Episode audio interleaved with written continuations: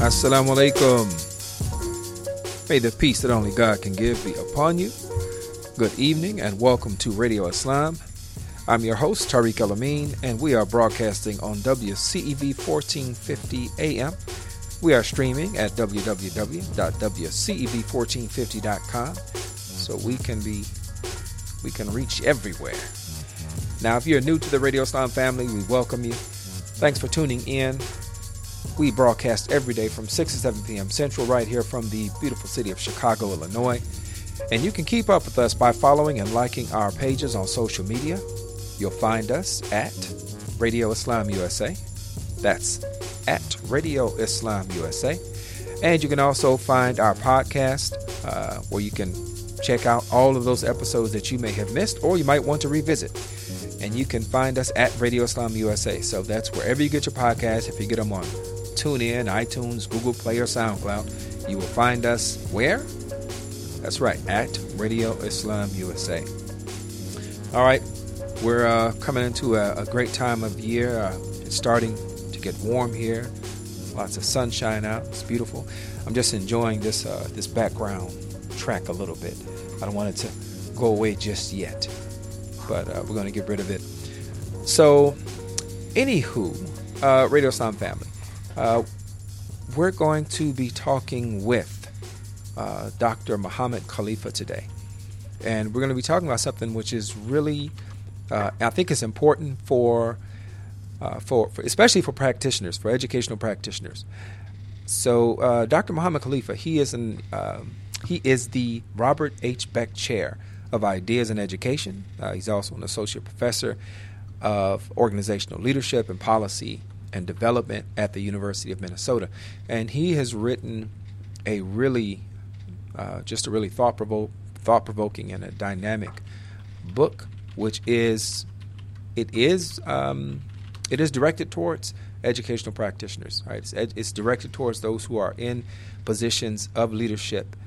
And uh, the book is entitled Culturally Responsive School Leadership. And it's going to be released by the Harvard Press and it should be coming out within the next um, next 45 days or so.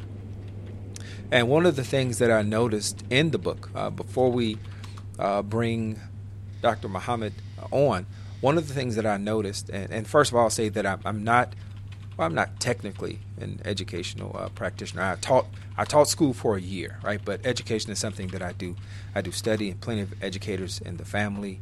Uh, so but I, I, I study systems and I see how uh, the book that he has presented, which um, he allowed me to look at the first chapter of it, it is really based on uh, recognizing uh, systemic uh, inequalities, systemic uh, factors, and how these things are playing out uh, within the school system, and to make sure that as as leaders, as as leaders in education, that you are you are embedding yourself in the communities that you serve. Uh, and this is not always an easy easy conversation, but Dr. Muhammad is certainly one who is up to the task to uh, to take us through it. And I remind you that this is really for educational practitioners. Um, now, you may or may not be one, but I'm sure you're still going to find a lot of value in the conversation. So, um, do we have you on, uh, Dr. Muhammad? Assalamu alaikum. Wa alaikum salam wa rahmatullahi wa barakatuh. Okay, thank you so much. Uh, that was a, a little error on my on my part. I was talking to you before I had your mic, uh, before I had your mic up. So, so um, yeah. So educational leadership and the the title uh, it, it, speaks directly to uh, a very pressing concern for uh, many educators and, and parents as well, uh, who are aware of the effects um, of just the, the formative uh, impact that our schools have on our children, uh, communities, and future. Could you tell us a bit, first of all, of what pushed you to uh, to write this book, Culturally Responsive School Leadership? Yeah, this book has been in the making for probably going back 15 years. I first started my journey into education as a science teacher on the east side of Detroit, and um, later became a district level administrator. I worked in high schools and middle schools, and at that time, I was actually socialized into believing.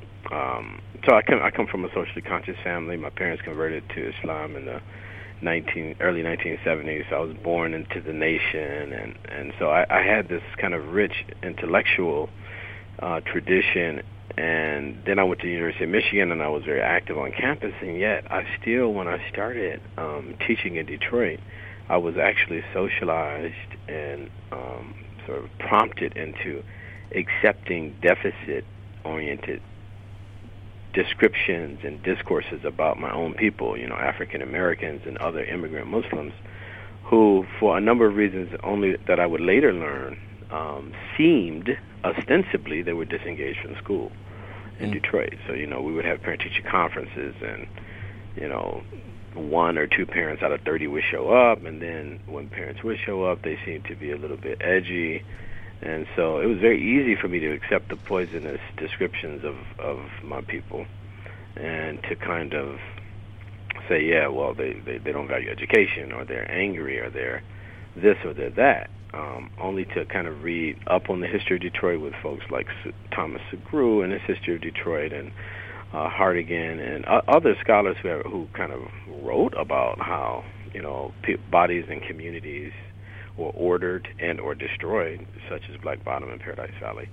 And so, um, as I kind of you know continue my journey, and I uh, was aiming and hoping to be the superintendent of Detroit. I was actually shadowing the superintendent at that time, mm-hmm. and became a district level administrator. I said, you know, there's there's more to this story, and by by just kind of learning how to do this project, this education project that I'm witnessing here better, mm-hmm. or in a different kind of way, um, I we really need radical changes. And I knew that as a classroom teacher, um, you can have emancipatory and liberatory pedagogical strategies within your classrooms. You mm-hmm. can, and I'm not discounting that. Mm-hmm. Um, you know, but for sustained research, uh, for sustained for sustained um, reform to happen, you you really do have to um, engage the structures of schooling and policies around schooling, and so that was sort of my entree. Um, and even to support those kind of educators that want to do that work, I mean, they burn out, right? And right. they need resources in order to do, uh, you know, liberatory educational work. And when so, I, so I knew that leadership was a pressing question, and as I, I as I kind of get deeper into my uh, PhD program, I, I I knew I was it was it was confirmed very firmly to me that um, you know leadership questions needed to be answered, and the literature largely talked about classroom specific knowledges and strategies, and so that's kind of that's kind of what led me into into leadership. So when new teachers come into a, a, a school culture, um, do they uh, do they inherit this view of uh, deficit models? Um, and my next, well, I guess the, another part of that is how do these things go unnoticed? And yeah, well, I'll stop right there because there, there's another part, but I don't I don't want to be too lengthy in the question. Yeah, they do inherit structures, and if if teachers do, uh, you know, I want to be very very emphatic about this point. If teachers go into classrooms with it, which you know 98% of teachers in school. You do have some liberatory programs out there, but if 90 and you have good professors everywhere. So I mean there are some exceptions to the rule, but in general, mm-hmm. if you just go into your classroom as a beginning teacher with the tools that have been imparted by your college of education, you will reproduce oppressive structures on students in your classroom, especially if you have minoritized students in your classroom. Okay, right. they absolutely inherit disciplinary structures. They inherit structures that favor some students and make them more likely to um, encounter or um, uh, experience educational and academic success. Um, they inherit structures within the school, the way policies are written, the um, the school cultures, discursively and materially, both uh, impact the kind of experiences that students have. And so you have studies coming out now that suggest that the brightest students, the students with the most uh, intellectual sort of advanced capacity and, and intellectual prowess and all of that, that they're the ones that actually decide to leave school after the the kind of pressure that they encounter in schools. And so, it's, it's, it's, and it's no mystery that that's happened. There was a, a study, I think it was 2011, that suggested that the number one reason that students um, chose to leave school is, is is because they felt no one cared about them, or no, their their, their space at the school was not a humanizing space. And that so, type of, uh, yeah, I'm sorry. So that type of that type of um, of, of, feeling, uh, to to think that you have nobody in your corner, that would obviously have an impact on uh, on a student's desire to make long range plans. Mm-hmm. Obviously, or in, or even to to feel invested in their own uh, education, you know, to believe that there's an outcome that that would be favorable to to the, to their lives. Absolutely, and we're talking about not just individuals but communities because their community discourses and epistemologies and relationships to schools that can either be confirmed or can be um, challenged and reimagined by these these people who go into schools from these communities, these students I'm referring to, mm-hmm. and their parents, by the way. But so even I, I found that even when you can find schools in which minoritized students, by minoritized, we don't have time to get into that term as much, but mm. it's, it's a term that suggests um, processes and histor- histories at play. Mm-hmm. And it also suggests that these kids did not choose to be minority students, but that they were sort of made to be minority students by the structure. Right. But as these uh, students, you know, come in school, they've heard things from their parents about the schools, right? A lot of their parents and their grandparents have gone to the same schools, and so they, they, they it's either going to be confirmed or it's going to be uh, reaffirmed or codified in, in certain type of ways. And so, you know, these students they enter schools and they have these experiences, and they really don't. So, so there was a 1995 study um, done by Okey and Cusick, in which they found that, um, and this was actually all white people in this particular study, and they found that school dropout was actually a solution for those white families. They were poor, um, sort of lower SES white families, mm-hmm. all white staff, teachers, and they kind of found that, okay, look, for us, it's better for us to just leave school because this kind of pressure and this kind of um, non-acceptance of our own community capital and stuff like that. It's just not working for us. So for them, the dropout actually was a solution. And so just imagine how much more so that's the case for um, low or even high SES minoritized students who encounter these kind of violent spaces in schools, sometimes even physically violent, by the way. I'm not only talking epistemic violence and, and sort of social and cultural and school climate, but I'm talking about physically. Mm. And, you know, and sometimes, you know, with the police presence in schools and the, and the militarization of schools and all of these things come to bear on how these students inter- these students and their communities interpret the schools and then end up saying, you know, well, maybe there's another way. I don't have to subject myself to this persistent pressure, this regime.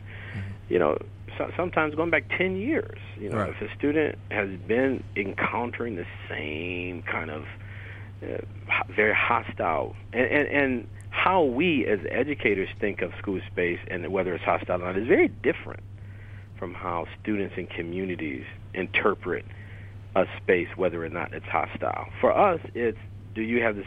We think in our minds this whole false notion of equality. Do do we give the student every opportunity to learn? And you know, students are looking at body language. They're looking at how policies are applied to some students and not other students. They're looking at what the policies are for all students.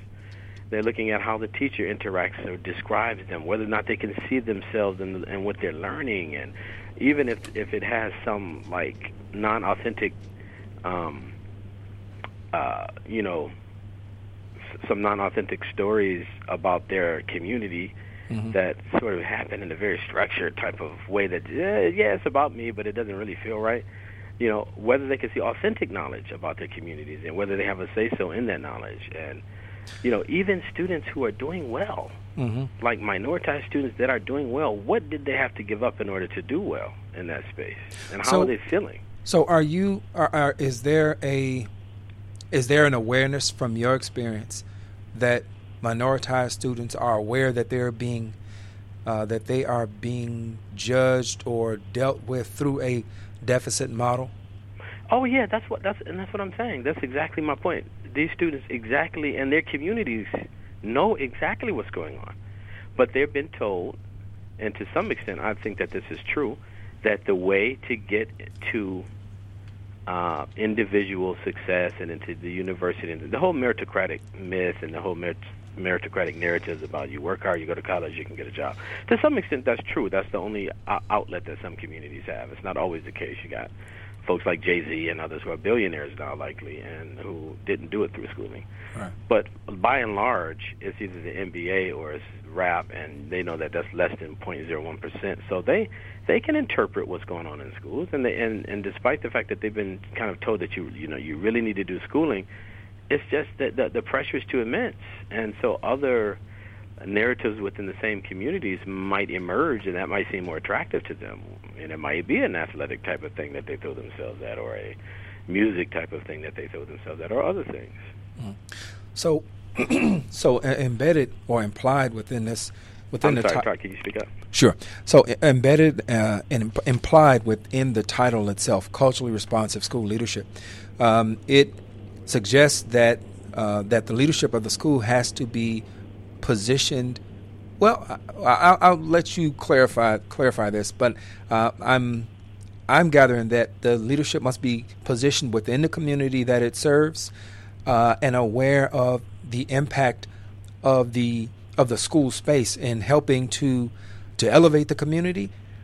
Absolutely. So, so you mentioned. Uh, I'll mention a couple of things. Elevate the community is important because, as I was saying a little bit, uh, and I started to get into even for the minoritized students that are performing well, mm-hmm. it's always an individual capitalist paradigm that look, if you work hard, you, your family can get ahead, but it's never attached. I shouldn't say never. I know of a couple of schools. It's rarely attached to communities and how that success, that individual success, would lend itself to community empowerment and self determination, despite the fact that community empowerment and self determination are very historic African American practices mm-hmm. and African practices and other minoritized student practices. But also, you're right, it, it suggests that leaders, so teachers, you know, one of the things that I argue in the book is that teachers need to go into the communities in a, in a non-exoticizing way, get and, and, and access, right, with the permission and with all of the cultural nuance necessary, access that indigenous knowledge and that cultural knowledge that are in these communities, right? Mm-hmm. And so that's difficult to do unless you have a leader who is who is giving you something. Because you know, teachers have families too. Right. So you know, a teacher they work all day. They you know, it's difficult to go from their work to another students into community spaces when you got your own kids at home that need parenting too, and then you are they already work you very very you know intensely. Hmm. so you know that is a leadership structure question. So what does that mean? That means that school leaders need to create structures and use policy and resources that would allow a teacher somewhere between four and six days a year so that they can go into these communities and access that knowledge. And by the way, while you're accessing that knowledge, what is it that the community needs?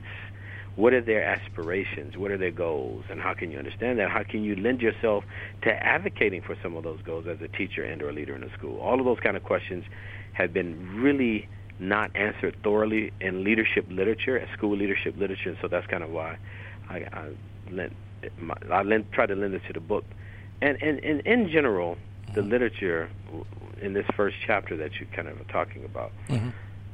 kind of suggests that culturally responsive school leadership exists in some unique ways. Number one is this whole intellectual and critical self-reflection, like how, and in that in that instant, instance, you ask yourself, how have I personally contributed to oppressive structures in my space and in my spaces?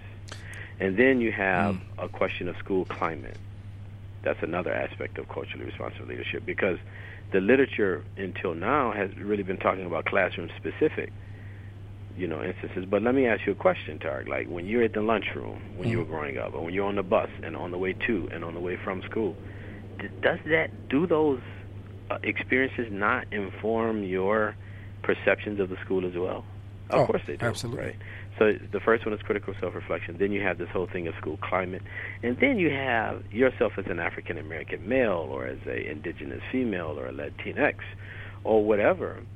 Um, you have whether or not those identities are accepted and honored and humanized in schools, and can and, and then you have this whole community engagement piece. So those are kind of like the four um, areas in general. But then you have to get to the nuts and bolts of leadership. So within school leadership, there's an entire massive corpus of literature on instructional leadership. So how can a principal be an instructional leader? And that literature, unfortunately, in the past has been whitewashed. Mm.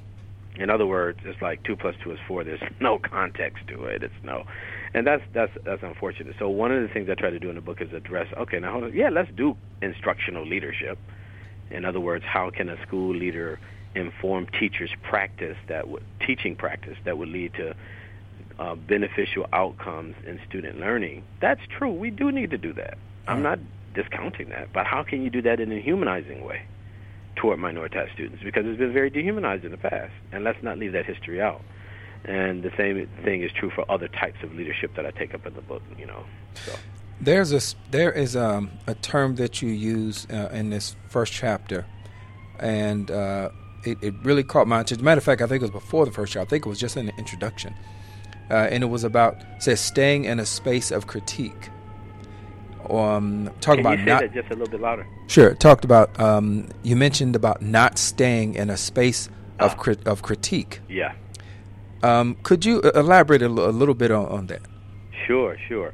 This is something I think that's actually very relevant for your Muslim uh, listeners as well, uh, because essentially what I was trying to take up in that part of the book was that um, you find all of these critical theorists, people who are falling in love with, and rightfully so, with things like critical race theory and uh, decolonizing literature and lat crit and other just types of uh, theories that are used to critique oppressive structures in society and in schools.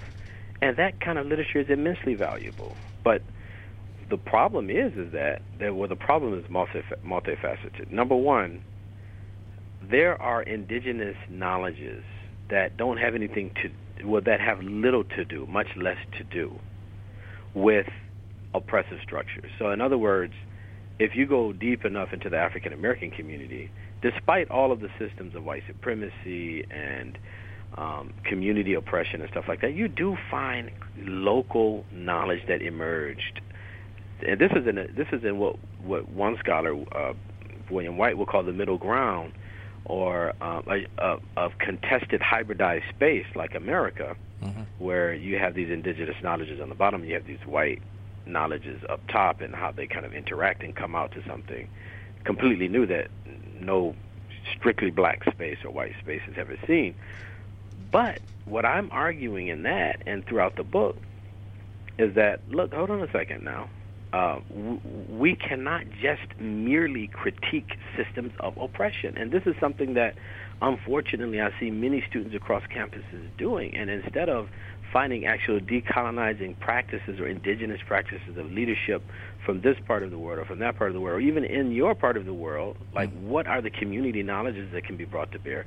They don't do that. They just critique anti-racism, which we need, Afro-pessimism, which we need, decolonization from uh, anti-colonial perspective, which we need. We need all of that. Okay, and and so the other thing that I'll just say very briefly, and it's sort of tangential, so I won't go into it deeply, is that this in, both this indigenous knowledge and this decolonial knowledge can be traced back to early parts of our Muslim intellectual history, when you had folks from our history debating with folks from Europe, but presenting an alternative Islamic epistemological view. Mm-hmm. And I, I just think that it's we we lose so much. Yes, sure, the critique is needed.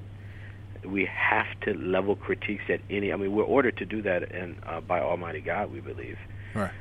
to to stand up against any type of oppression, racial, gender, um, uh, you know, any kind of oppression that we encounter. But at the same time, I think we lose so much when we only critique those structures and we don't actually look at what type of structures might be in place. What do the indigenous people here do? Right? What Mhm. what do people on the continent do? How, how might knowledge that that we as a people here under siege for 400 years developed, whether it be in the Nation of Islam or these are, these indigenous knowledge that kind of emerged, what do they do? How do they lead? And how can we bring that to bear in schools? I'm not even talking about religious knowledge as much as epistemological stances that, Let me that ask- kind of exist in these communities. L- let me ask this, um, because in this space of critique, uh, and and there are uh, there are quite a few folks who are engaged in that. That is their the full time. Um, that is their full time endeavor. It is to Right. critique the system, uh, and the- and the system, as, as you mentioned, it is worthy of being critiqued. Um, but looking at the system that that um, that is uh, that is undergirded or, or supported by the educational system, in particular, if we're talking about education, um, that is supported by it. Is there an effort to or uh, to to redirect? I shouldn't say redirect because I think what you're doing and, and others are doing in in calling for uh, different practices to take place, different awarenesses that can shift um, that can shift the uh, the, the the practice and, and shift outcomes. Um, but I'm but I'm thinking, is there an aversion overall in uh, from educators uh, and and those who are who are studying the educational system who are not in the quote unquote the minority uh, box? Is there an aversion for them to take on the system that was originally, at least in a public education sense, that was uh, rooted in basically producing people that could be managed, you know, could fit into the uh, to this uh, burgeoning industrial revolution, uh, mass production, and, and things of that nature. Uh, do you think people are averse to changing how the system functions to support communities as opposed to the system, or do you think these are things that don't necessarily have to work in opposition of one another? I hope that's clear. Well, I, I think that that depends on a number of things. I, I, I do think that there is a general aversion to it. Yeah, I would I would I would say so, because it you know in order for schooling to be done in a sh- in, in a humanizing, emancipatory way, you really have to question yourself deeply. And so I I, I work in districts a lot, as you know. Mm-hmm. I work with superintendents and principals and, and, and even teachers sometimes. Um, actually, a lot of the time. And when I go there, the, that that first part of critical self-reflection that we have to really focus on before we begin doing any of this other work, because you have, kind of have to loosen folk up and let them know, uh, or discuss and, and come to understand their own situatedness in these structures. Well, that requires you to be a, a bit critical of your practice and how you've contributed to certain things, and that's that that's difficult. We, you know, you know I, I had to spend sometimes a day or two days with the district for us to really go deep enough in some of those spaces um, in order for us to begin to even understand that there is an aversion. So yeah, I do think that that's the case, but I'm I I, I, I alluded to it a short while ago, Tariq. There's there are some schools that are really trying to do things very very differently. I've visited some schools in Denver. Um, a good friend of mine has a school up in the Bay now. There's a, there's a school that started in Detroit right around the time I left before coming here to Minnesota. And so there are some some, institutions that are trying to ra- do things radically different. But you, you know, since these particular educators and these leaders are trained in institutions of higher education that don't get a whole lot about what you and I are talking about, of course, when this black guy, this big black Muslim guy walks through the door, it's like, what what, what is he talking about? And so it, it becomes a difficult a difficult pill to swallow, and for people to accept that they've you know that they've played a role in continuing the marginalization not just of black bodies within your school, but the marginalization of their knowledge, their um, their cultural richness, and their entire communities. So yes, I think that's difficult for anybody to kind of fess up to. I, I think that it depends on state. It depends on the, the discourses of even uh, political leaders in particular spaces. I think it, it's heavily reliant on whether it's an urban space versus um, mixed race space versus a strictly rural space.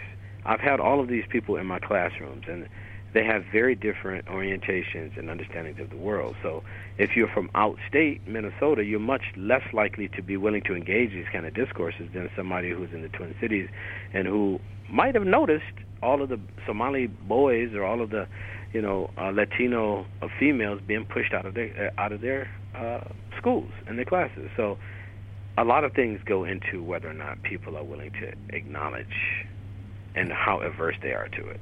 Hmm. Okay, okay.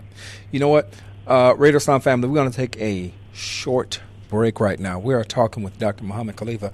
He is the author of Culturally Responsive School Leadership, uh, and it is um, going to be released by Harvard Press sometime uh, this summer coming up.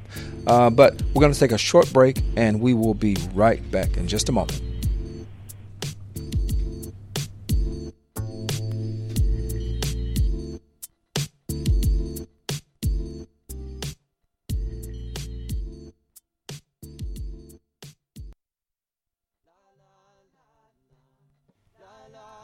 Assalamu alaikum. As the blessed month of Ramadan approaches and we ask Allah for His mercy and favor, we ask that you not only keep Sound Vision in your dua, but that you also support it financially.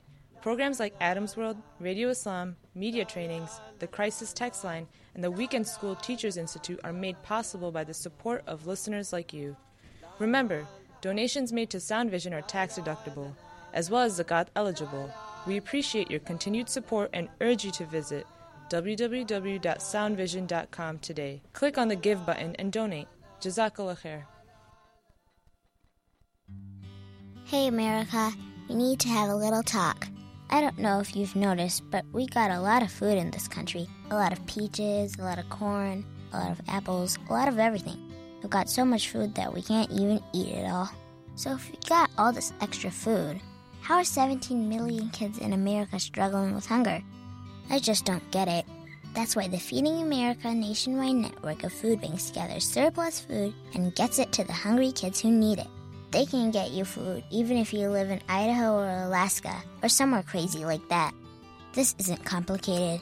We got extra food and we've got hungry kids. Feeding America's done the math. Now it's your turn. Support Feeding America and your local food bank at feedingamerica.org. I know you got internet on your phone, so what are you waiting for? We can't do it without your help. Brought to you by Feeding America and the Ad Council. When I have an asthma attack, I feel scared. It's kind of like an elephant is on my chest. I feel like I'm choking. Sometimes my parents have to take me to the hospital. You know how to react to their asthma attacks. Here's how to prevent them. Call 1 866 NO ATTACKS. Visit www.noattacks.org or call your doctor because even one attack is one too many. I feel like a fish with no water. Brought to you by the EPA and the Ad Council.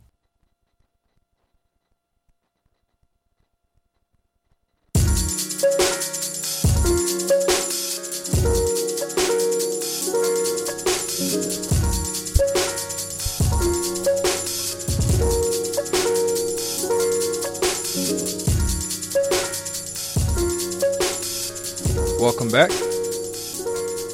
Welcome back to Radio Islam. This is your host, Tariq El Amin. We are broadcasting on WCEV 1450 AM, and we are streaming at www.wcev1450.com.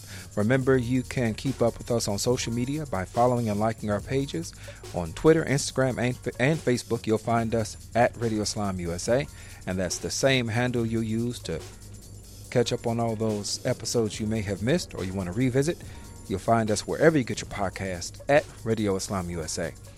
Uh, today, our guest is Dr. Muhammad Khalifa.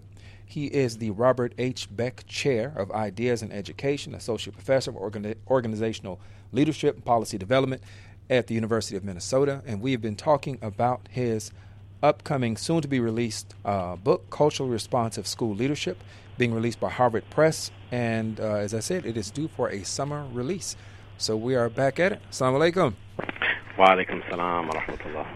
So, um, yeah, so before we uh, before we went to the break, we were talking about how, excuse me, uh, some of the aversion uh, that folks have on in, taking on uh, the system. Uh, but one of the things I must mention that you have outlined in just the just the tidbit that I was able to look at um, is the effect, the, the external effects, um, uh, policy policy effects of uh, whether they be federal or state. Um, and you've outlined some of those things, how they have affected not necessarily the, the leadership, but the communities in which these uh, school leadership are, are, are placed in, and how they uh, they impact their um, they impact their ability their ability to lead and and relate. Um, are these things are these factors?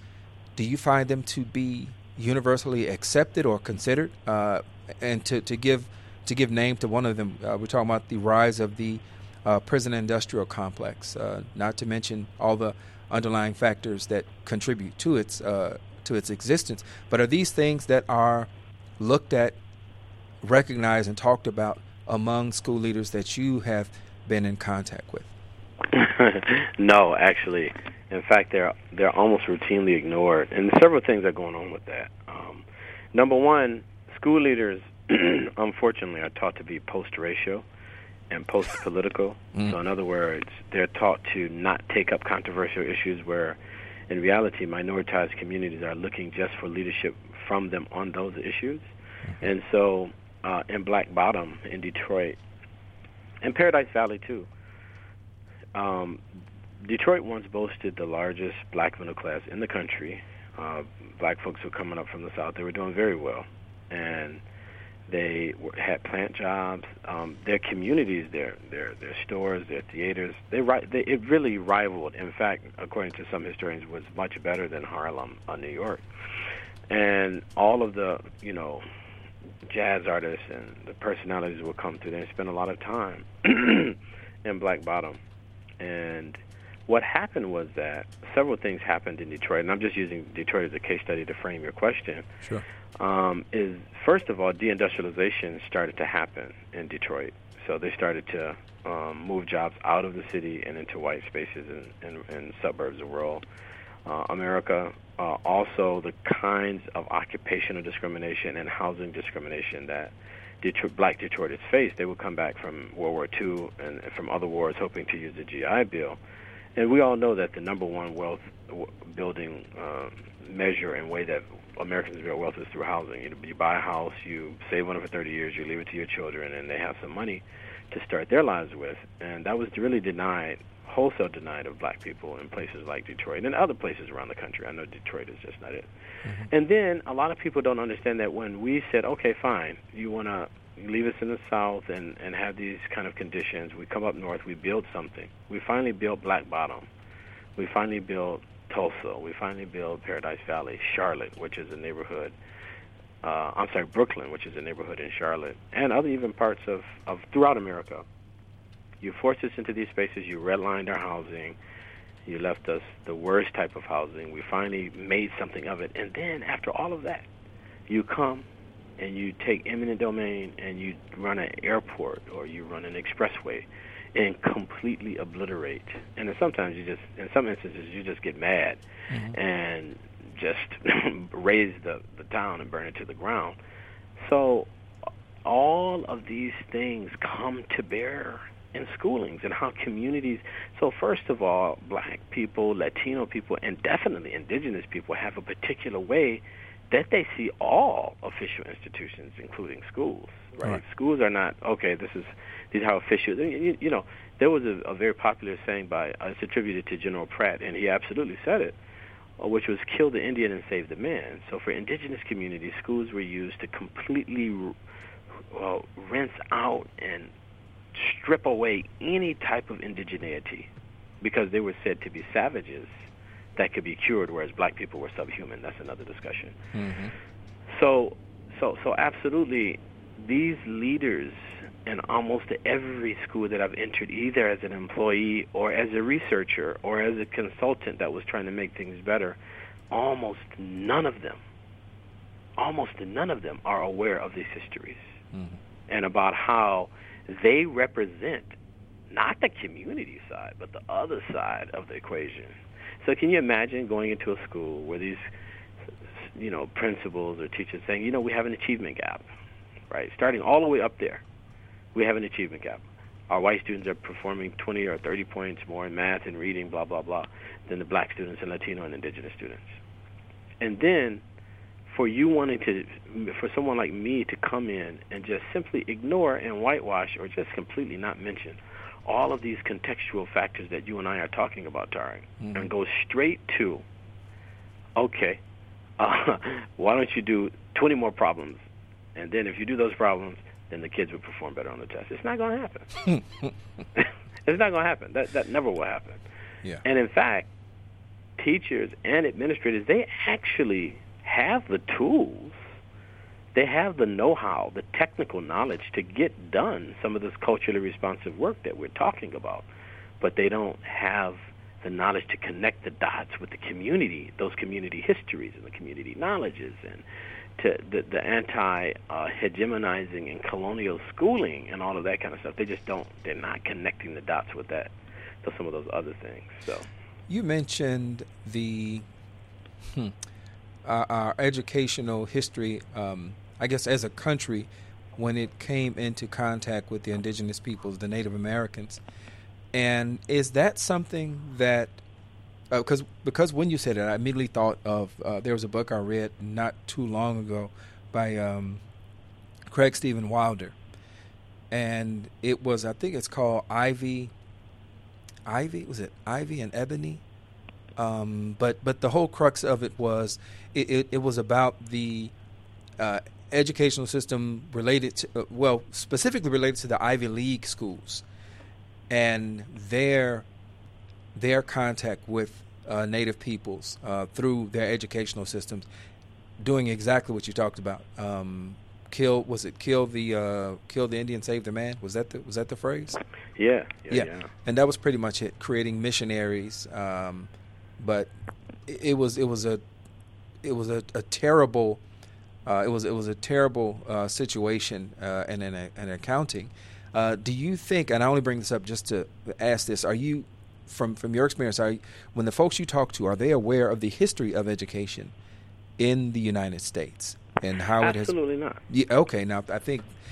Yeah, no, absolutely not, and that that is a very brutal expression of things that have been going on for centuries. Actually, mm-hmm. um, I think that this discussion is not traced back to Jim Crow mm-hmm. or even um, enslavement of Africans in this in this land. I think it goes even beyond that. And when the systems of encomienda popped up in Spain and Portugal after the the Christian monarchs retook Andalusia or southern Spain and and um, and Portugal, in which uh, they unlike the unlike the Muslims and the Berbers that had preceded them in, in that in, the, in that part of the world, um, that had sort of a system of unity, but did not necessarily stress uniformity. So if you were Jewish living in uh, Andalusian Spain, mm-hmm.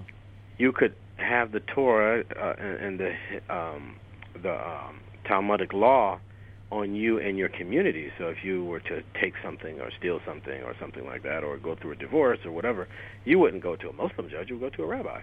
Right. And the same was true with any other faith that existed. Yet when the Christians retook that, that land, they said, no, this is the only law, the Christian law. They burned women to the stake. They killed Muslims and Jews and any any other dissent, even other Christians for that matter. Anybody who represented dissent either had to conform or they were killed or they were excommunicated.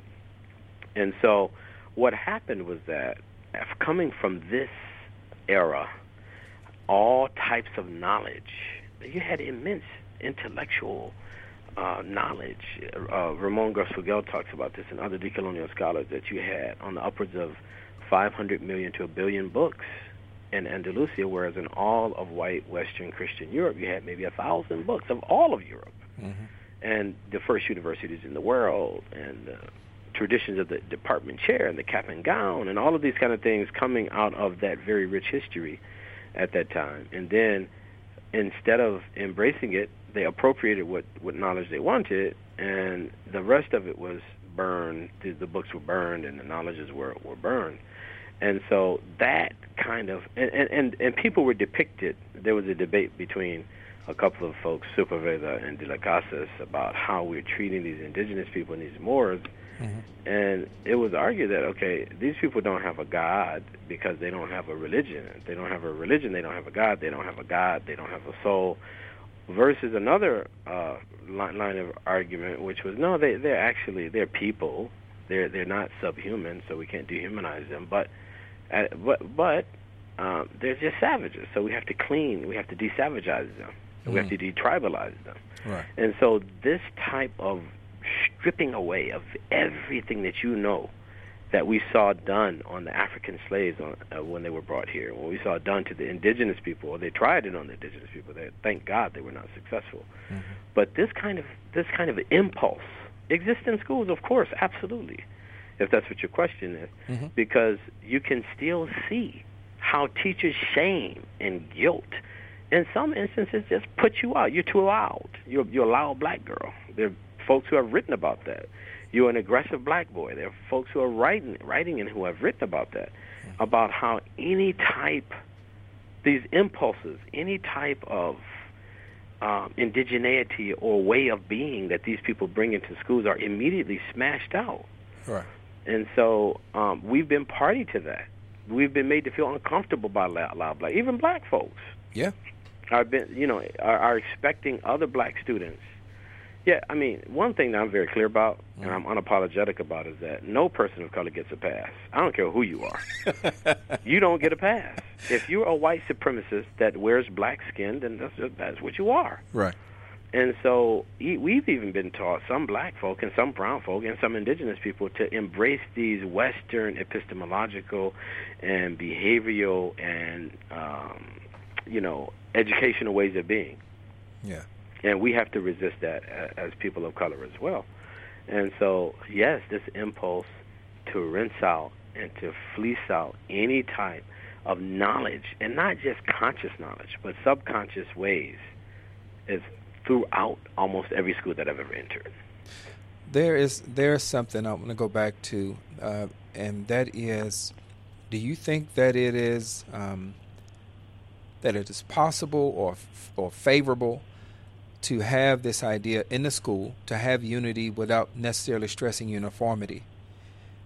Um, where we can have a, a diverse uh, representation, not not only not only within the uh, the student body, but reflected within the school leadership as well, where where there can be uh, multiple um, um just just different uh, expressions, whether they be uh, reflecting different cultural norms. Um, is that something that we should look to see in our schools? That that should be one of the one of the goals. Yeah, that's that's certainly one of the goals. Absolutely, among the others that I mentioned earlier, which is that educators are being critically self-reflective about how they're reproducing oppression, sure. about how how um, in community engagement happens, about how um, instruction. So, so in other words, when we do this work, we have to be very clear that we're not just talking about doing schooling as we've always done it, and then, by the way, let's be reflective about anti-oppressive work right. or about racism. That's not what we are arguing here. What, what I'm saying is that that, and that's how it's been done in the past.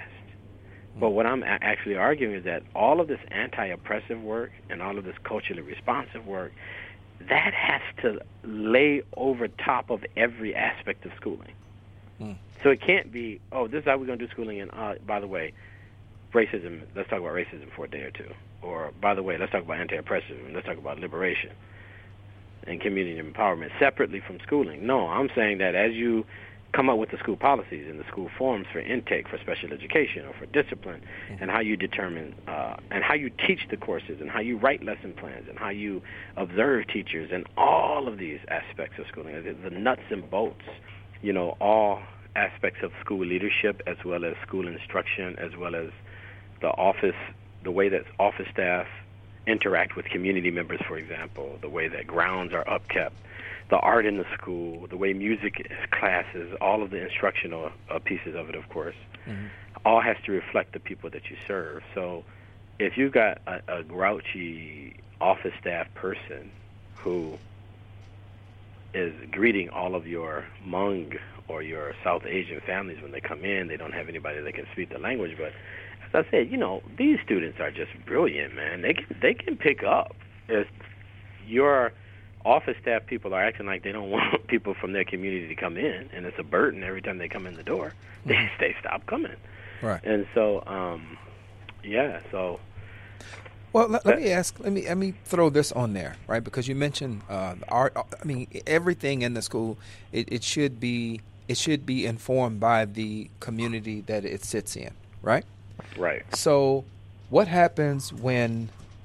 Uh, and I guess this is a part of doing that introspection, right? But what happens when you have uh, leadership, when you have teachers who do not find value, who do not feel that the communities that they are situated in, and the uh, student that the, the students that they are serving, they don't feel that there is a valuable knowledge. They don't feel that these communities are repositories of um, of, of worthwhile experiences uh, that can help to uh, elevate and, and, and inform their uh, instruction and just just their, their interactions that they're having with the with these students.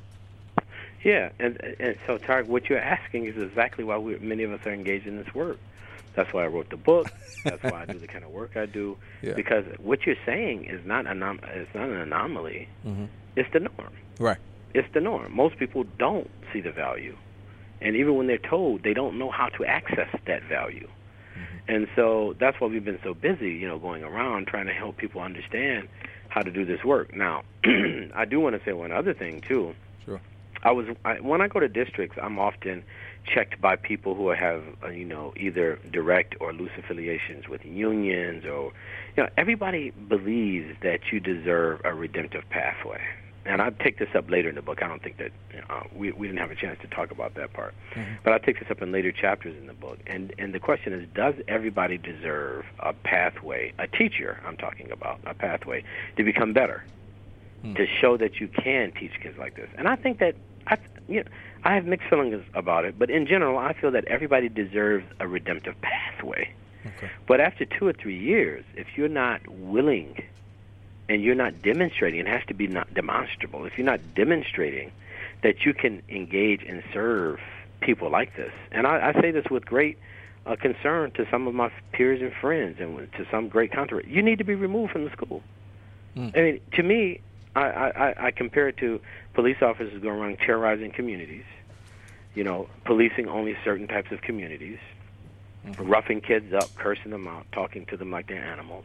Right. You come, you do the emancipatory training, liberatory training with the police officers. You got to respect community, learn the community knowledge, your community-based policing, blah blah blah. Yet, and still, next month the police officer does it again. Is continuing with that pattern of behavior. Then you give them another chance. I mean, you don't keep people around like that. Right. You don't. Yeah. Yes, that person's livelihood is important, but do you think it's more important than the lives of the people that they are supposed to be serving? No, I mean, you know. So if you now, one of the reasons, one of the things, I'll, I think I'll leave this with you. One of the things that I argue throughout the book is that the leaders and teachers need to not just be aware and use those knowledges. They need to advocate this role of advocacy for community-based goals mm. and community self-determination. So if you find ICE raiding schools, like what they've done here in Minnesota and in other parts of the country, Right. like, you know, you just drop your baby off at school, you show up at the school and you arrest these people in front of their children. And in some instances, you take kids even, right? Mm-hmm. You and so what I'm saying is that if we cannot learn as school leaders that that is what's important to that community that I'm serving, and then advocate and be political. You, you, I mean, as an administrator, you could be fired any. man, You know, your lifespan is two or three years. Right. As in a superintendent, I mean, you may be fired anyway. Stand for something. Mm-hmm. And if you're not willing to go and find out, okay, there's joblessness in this community, there's a spiking HIV or heroin, or this or that in this community, and take that up as an issue, you will never ever earn the trust, the credibility, and the rapport from that community, and you can never make any changes in the school. Community work leads to positive school work, Right. not the other way around. Right. And so um, that's one of the things I try to take up in the book as well, and try to help people understand that. No, you can't be political in this space, man. I mean, there's no. uh, post-political or anti-political stances when it comes to oppression, right? Right, and that definitely goes back to um, I believe I recall reading this, um, talking about the history of the of education in the African American community and how the the the, the, the principal in, right. in the black school was was looked at as the the the, the, the de facto um, representative for education and economics and you know and, and so on. Right. So uh, yeah, yeah. So I, I, definitely I definitely can appreciate that point. Um, and I I just have to say thank you so much for taking the time uh, to talk with us. And oh, um, absolutely, my pleasure. We're definitely looking forward to uh, to getting the book uh, upon its release, culturally responsive school leadership. Um, thank you, thank you. Yes. And it is it is directed toward practitioners, so uh, I do have some more scholarly works out there, but this one I I wrote specifically with the mind of practitioners. Yes, that they would have something in their hands that they could go and serve communities better. So I hope that uh, um, that both practitioners and scholars alike read it and and um, help us do this work. well, I, yeah, I, am certain it will, and uh, inshallah, we'll find uh, great benefit in it. Keep uh, doing, you know, keep doing the great work that you're doing. Thank you so much. I appreciate the invitation and the time. All right. Okay. Assalamu alaikum. All right, Radio Islam family, we have come to the close of another show, another episode. Uh, we thank you for tuning in. We hope that you found benefit in it. Um, I am your host and producer and engineer. Um, we want to thank our engineers over at WCEV for making sure we come through loud and clear. And we also want to thank our executive producer, Abdul Malik Mujahid. We remind you that the views expressed by the host and our guests are theirs and not to be taken as a representation of Sound Vision Inc. Uh, with that, we look forward to joining you again tomorrow night. So everyone have a uh, have a safe evening. We're going to leave you as we greeted you. Assalamu alaikum. May the peace that only God can give be upon you.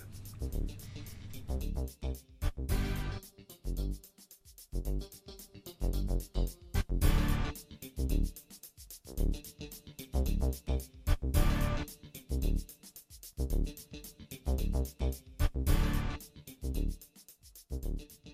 Thank you.